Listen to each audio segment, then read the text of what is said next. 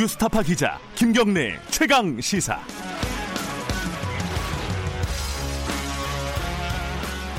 네, 어, 아까 일부 뉴스 브리핑에서도 어, 정리를 좀 해봤었는데 신종 코로나 바이러스 감염증 코로나 19 사태가 이게 심상치 않은 국면으로 바뀌었습니다.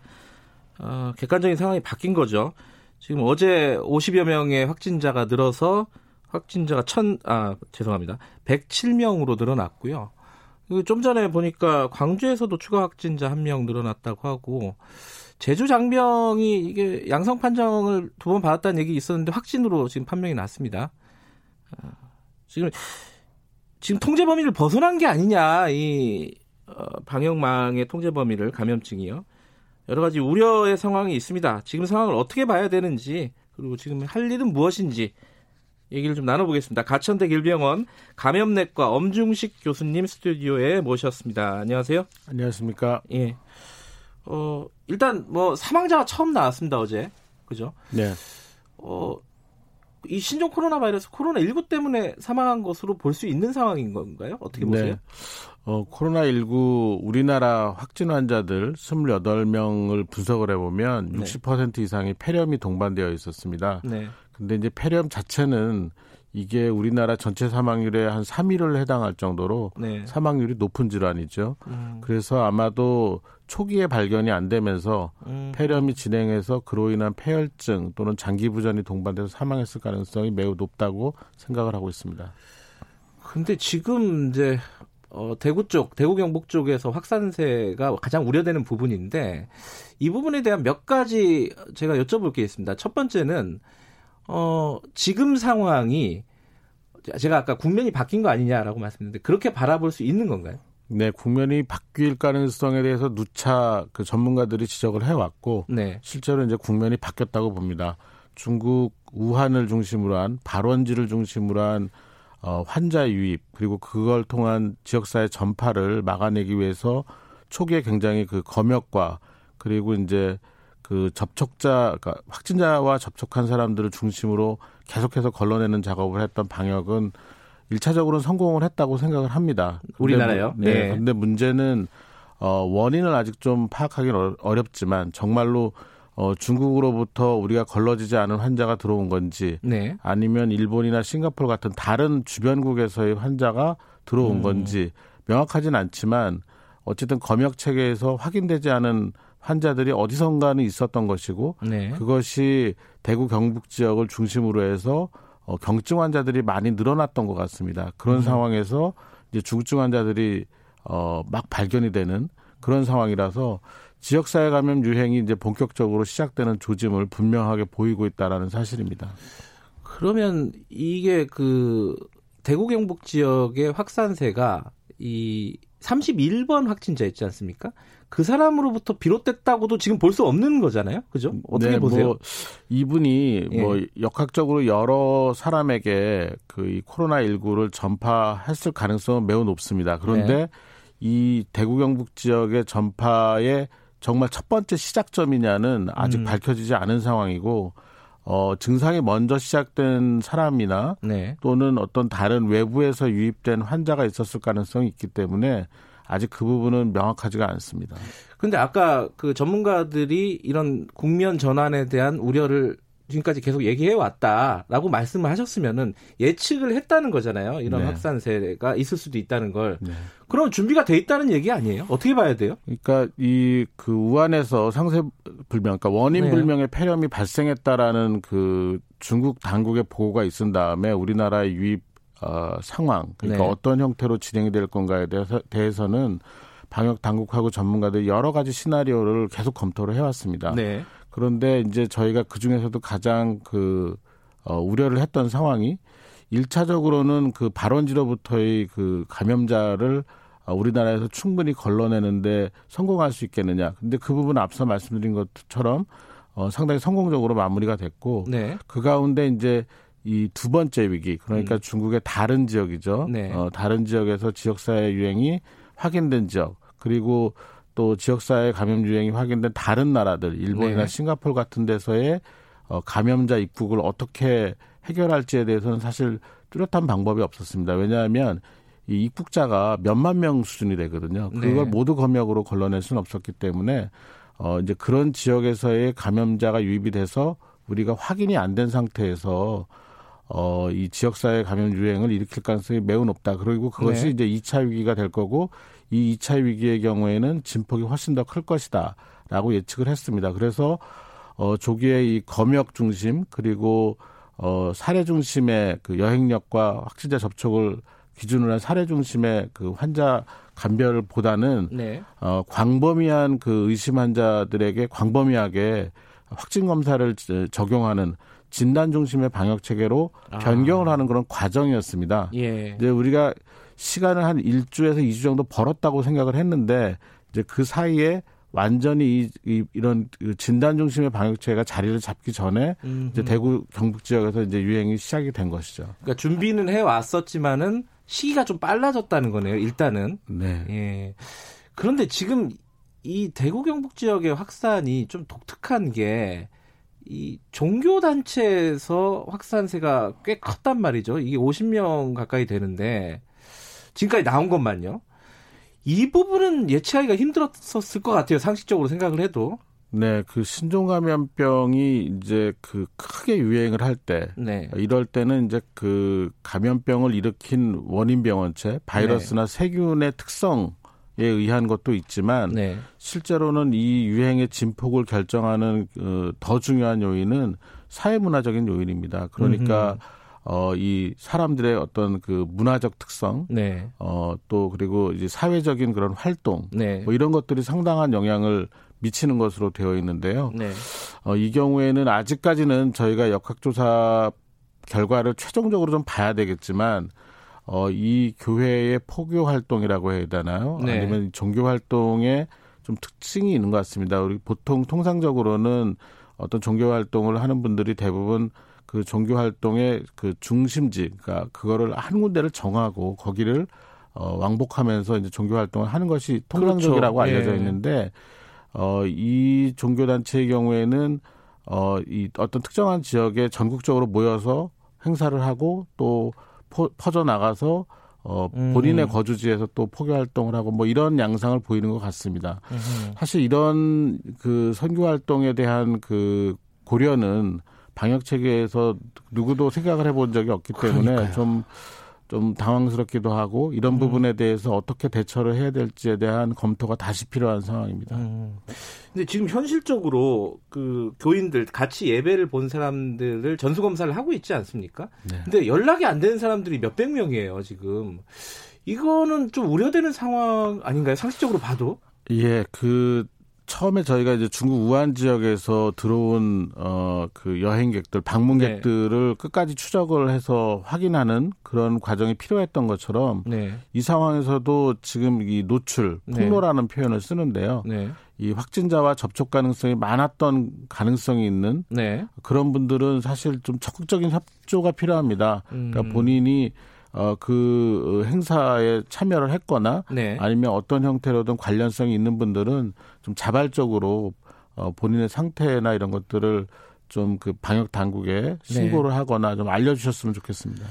아, 이게 종교랑 좀 얽혀 있어서 저 혹시 그 자기가 믿는 종교에 해가 될까봐 뭐좀 어, 조사에 응하지 않고 뭐 이런 경우들이 생길까 그게 우려가 돼요 지금. 네 그렇지만 만약에 이 상황이 네. 실제로 이 특정한 종교 단체와 관련이 있어서 그게 기화가 돼서 어, 어마어마하게 큰 그 유행으로 번진다면 오히려 더 큰 그 사회적 네. 비난을 받을 수 있기 때문에 네. 조기에 협력을 하는 것이 훨씬 더 어, 좋다고 생각을 합니다. 네. 자발적으로 어, 그 예배당에 어, 있었던 분들은 어, 보건당국에 자발적으로 신고를 하고 검사를 받고 이런 과정을 좀 거치는 게 본인들 종교를 위해서도 좋은 거 아니냐. 이건 좀 들으시는 분들 좀 특별히 좀 생각을 좀 해주셨으면 좋겠습니다. 아, 지금 속보가 하나 들어온 게 있네요. 어, 대구 경북 지역을 감염병 특별 관리 지역으로 지정을 했다고 합니다. 자 그러면은요 지금 할 수 있는 바, 방역 당국, 보건 당국 할 수 있는 일이 뭐고 해야 되는 일이 뭔가인데요. 첫 번째 가장 급한 거는 대구 경북 지역이 지금 의료진이라든가 여러 가지가 부족하다는 거예요. 이게 어떻게 해야 됩니까, 이거는? 네. 이제 두 가지를 좀 봐야 되겠는데 하나는 네. 이제 대구 경북에서 가장 그 중심이 되는 네 개 병원이 이미 응급실이 폐쇄가 되고 네. 또 여러 의료진 감염이나 또는 병원 내 확진자들이 발생을 하면서 예. 실제로 정상적인 그 진료 기능을 발휘하기가 어려운 상황이 됐습니다. 네. 어 이제 이 병원에 대해서 어 자체적인 그 전문 인력으로 어 관리 감독을 하기가 좀 어려운 상황이 됐습니다. 그래서 음.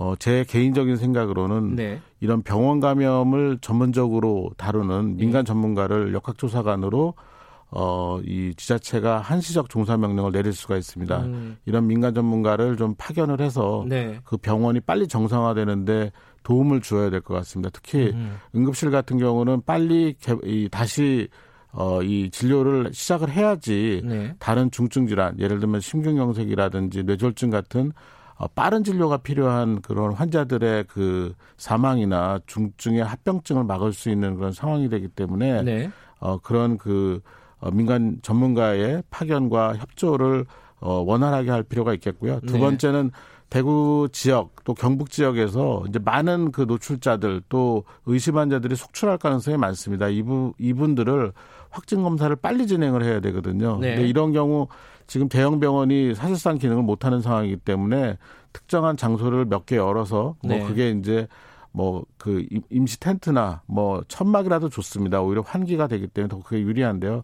그런 걸 설치를 해서 그 확진 검사를 위한 검체를 가능한 많은 사람들이 음. 빨리 어 그 채취를 해서 확진 검사를 받을 수 있도록 하는 네. 그런 특별한 그런 비상 조치가 필요하다고 음. 봅니다.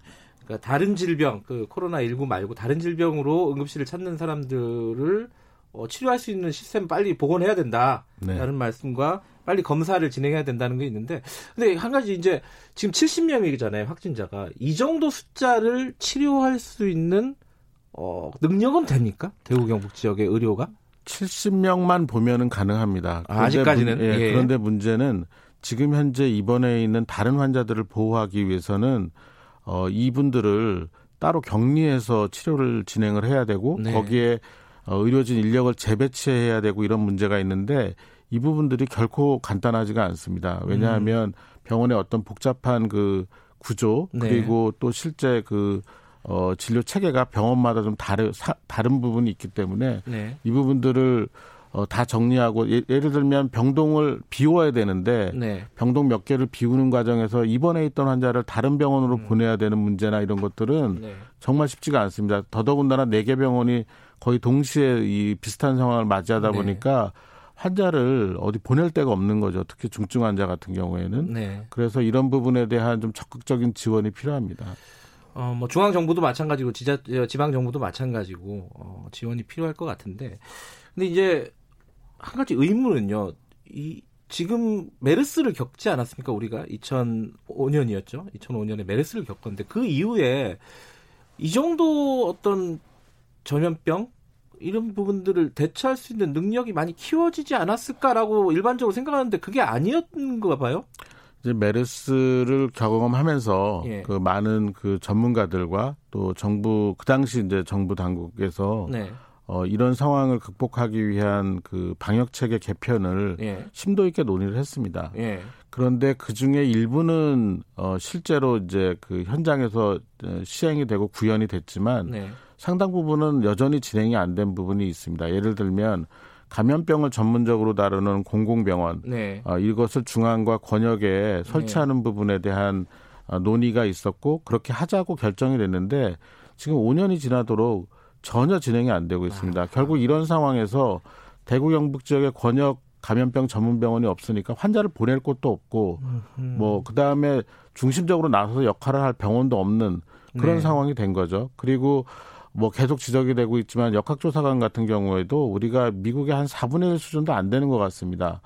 이런 상황에서 환자가 급격하게 늘어나면 역학조사가 빠르게 이루어지지를 못하는 거죠. 예. 그러니까 빠른 대처가 불가능해지는 상황이 되고 그래서 이런 몇 가지 그 여러 가지 그 해결되지 않은 사안들을 그동안 이제 등한시했던 네. 그런 부분들이 지금 이런 결과를 맞는다고 생각을 하고 있습니다. 소일구 외약관을 못 고친 거네요. 그죠? 완전히 못 고친 거죠. 예, 지금이라도 어, 고쳐야 되는 상황 아니겠습니까? 그죠? 네. 자, 그 부분은 조금 지금 당장 금방 건들이 있으니까 좀 논의를 해보도록 하고요.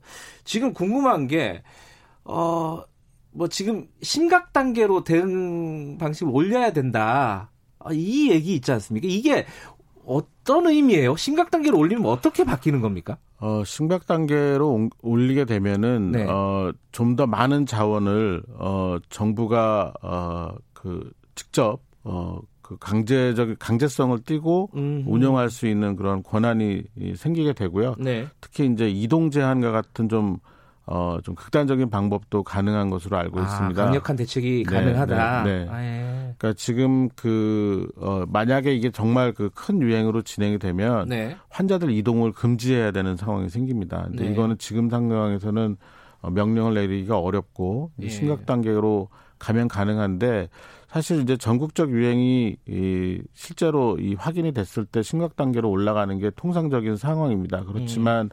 지금 여러 가지 사안이 전국적 유행의 가능성을 매우 높여주고 있기 때문에 정무적 판단에 의해서 심각 단계를 좀 빠르게 음흠. 격상할 가능성도 있다고 보고 있습니다. 어, 선생님께서는 해야 된다고 보십니까? 지금 상황이? 오늘 논의를 한다고 하던데요, 정부에서. 실제 네. 그 상황과 지금 이제 그 격상의 그 기준을 보면은 조금 맞지는 않습니다. 조금 빠른 느낌은 있습니다. 아, 그렇지만 음. 어, 지금 그 여러 가지 자원의 운영의 효율성이라든지 네. 아니면 인력 동원의 제한성 같은 것들을 고려하면 네. 좀 빠른 격상도 나쁘지는 않다고 생각합니다. 알겠습니다. 그 몇 가지 궁금한 게 있습니다. 시간 관계상 좀 어, 짧게 짧게 좀 여쭤보도록 하겠습니다. 하나는 치료법이 여기저기서 뭐 개발된다 이런 외신도 있고 막 뉴스가 있습니다. 이게 어느 정도로 진행이 되고 있습니까? 근데 제 생각에는 이 치료제나 백신을 개발하는 것은 상당한 시간을 요구하기 아, 때문에 네. 지금 유행에 적용하기는 어려울 것으로 생각합니다. 그리고 또 에어로졸 감염 얘기가 있지 않습니까? 그, 그 그냥 듣기에는 아, 공기 중에 뭐 이런 바이러스가 떠다니는 거 아니냐 이런 약간 공포감 같은 게 들어요. 가능하다는 그런 얘기를 들으면 어떻게 보세요 이 부분은? 예, 결국은 그 이 코로나19를 전파시키는 건 비말입니다. 이게 한 5마이크로미터 정도 크기인데 네. 이 비말은 어, 아무리 넓게 잡아도 2미터 이상을 날아가지 못합니다. 이제 네. 에어로졸 공기 전파라는 것은 10미터 이상, 아하. 예, 굉장히 긴 거리를 날아가는 건데 네. 일단은 그 비말의 그 물리적 특성상 불가능한 상황이고요. 네. 물론 좀 특별한 상황이 있습니다. 뭐 환자의 기도를 확보하기 위한 기도 사건이나 기관지 내시경 네. 또는 이제 환기구를 통한 감염이 있을 때 환풍기에 의해서 네. 어, 강제적인 그런 그 공기 전파가 일어나는 경우에는 가능한데 네. 통상적인 그 이런 개방된 공간이나 아니면 일반적인 환경에서는 에어로졸 전파는 불가능하다고 음, 생각합니다. 너무 거기에 대해서 공포감을 가질 필요는 없다. 네. 마지막으로요. 이런 지적들이 여기저기서 좀 나오고 있습니다. 어떻게 생각하시는지 궁금합니다. 이 지금 정부의 대응이 선제적인 대응을 하지 못하고 어, 확산이 나면은 계속 뒤따라가는 뒷북 대응을 하고 있다. 이런 얘기를 하는 분들이 일부 있는 것 같습니다. 전문가가 보시기에는 어떻습니까 이 부분을? 그러니까 신종감염병이 이 발생을 했을 때는 항상 네. 그 선제적 대응을 하려고 노력을 해도 네. 이 질병의 특성을 예측하기가 어렵고 또 네. 여러 가지 사회문화적인 요인에 의한 돌발 상황이 생기기 때문에 네. 어, 결국 선제적 격리에는 아, 선제적 어, 어, 방역에는 네. 한계점이 있을 수밖에 없습니다. 어, 결국 발생한 문제를 빠르게 그 판단해서 정리하고 음. 그리고 그 상태에서 어, 적극적인 그런 그 관리를 하는 수밖에 없는 경우가 있는데요. 네. 이건 어쩔 수 없는 부분이 있고 그 다음에 이제 이런 부분도 있죠. 저희가 어 그 미국을 기준으로 하면 좀 뭐 어떻게 생각하실지 모르겠지만 미국의 그 방역 예산의 100분의 1 예산으로 어, 미국보다 100분의 1 더 가까운 중국의 그 큰 감염병을 막아내고 있는 상황이거든요. 네. 자원의 제한성이라는 부분에 대해서 좀 고민할 필요가 있습니다. 알겠습니다. 마지막으로 대구 봉쇄 이런 얘기 하는 사람들이 있습니다. 이거 어떻게 생각하세요? 그 물리적 봉쇄가 네. 실제로 어떤 그 예방 효과를 가져올 수 있는지에 대해서는 근거가 없습니다. 아주 작은 음. 섬, 인구 몇 천 명 단위의 작은 섬은 봉쇄를 하면 어, 충분한 예방 효과를 거둘 수 있지만 어, 이런 봉쇄 자체가 어, 실제로 그 감염병 예방에 어떤 그 효과를 낼지 모르겠고요. 그리고 실제적으로 대구 같은 시를 완전히 봉쇄한다는 것은 거의 계엄령 음. 수준이 돼야 되는데 그거는 현실적으로도 좀 불가능하지 않나 생각을 합니다. 알겠습니다. 어, 적극적인 어떤 대처도 필요하고 냉정한 어떤 상황 판단도 필요한 것 같습니다. 오늘 네. 스튜디오에 나와주셔서 감사합니다. 감사합니다. 네, 가천대 길병원 감염내과 엄중식 교수님이었습니다.